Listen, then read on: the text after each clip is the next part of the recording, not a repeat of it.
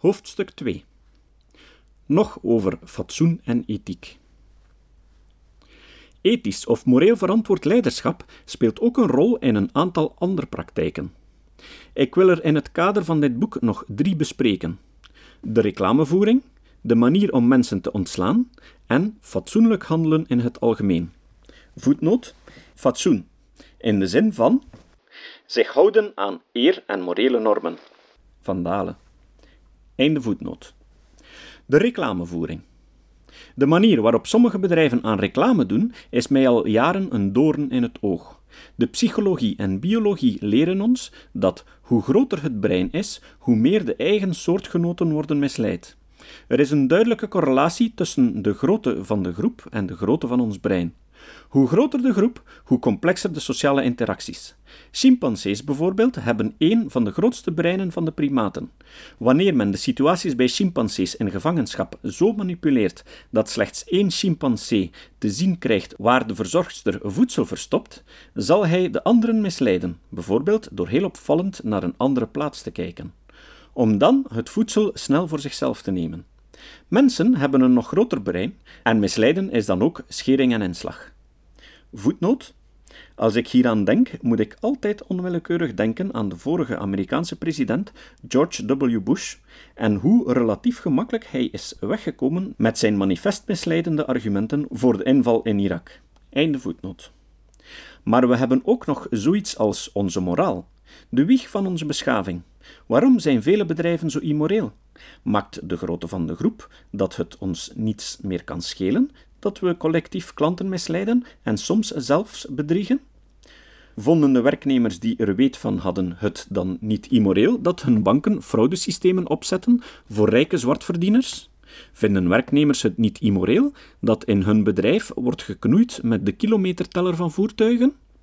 Er wordt reclame gemaakt voor afslankingsmiddelen die niet werken, voor dure shampoos die allerlei werkzame stoffen zouden bevatten, maar waarvan onderzoek aantoont dat dit niet het geval is. Het label wetenschappelijk bewezen wordt misbruikt, zodanig dat de Europese Commissie voor voedingsmiddelen nu eindelijk ingegrepen heeft. Enzovoort. Ik heb het hierbij dus niet over de overdrijvingen, maar over echte misleidingen.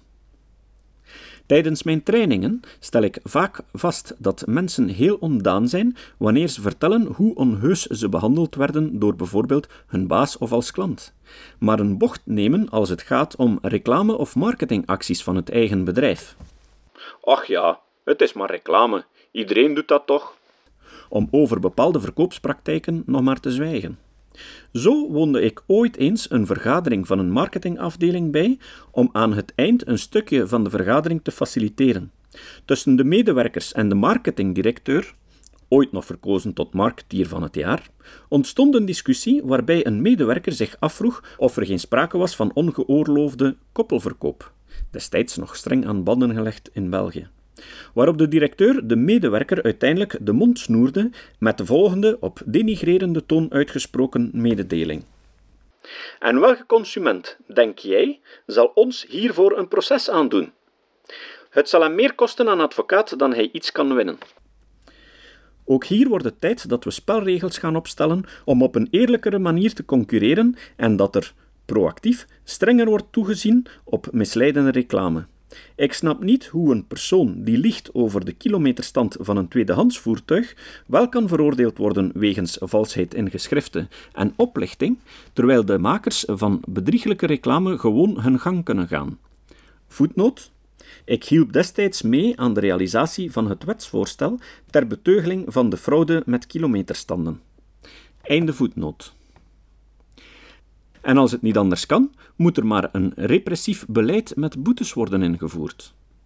Maar laat het duidelijk wezen: het moreel voorbeeldgedrag van de leiding is veel effectiever om regels en waarden te laten respecteren en naleven dan wetten. Compliance manuals of slogans aan de muur. Leiderschap gaat over waarden, niet over wetten en regels. Is zelfregulering of gehoorzaamheid aan wetten mogelijk zonder een engagement? Wij denken van niet, want systemen met regels hebben juist gezorgd voor gedrag dat de geest van de wet omzeilt, maar zich toch houdt aan de letter van de wet. Een bedrijfscultuur die geworteld is in waarden en ethiek levert meer duurzaam moreel gedrag op dan een cultuur die alleen maar gehoorzaamheid, compliance, aanmoedigt.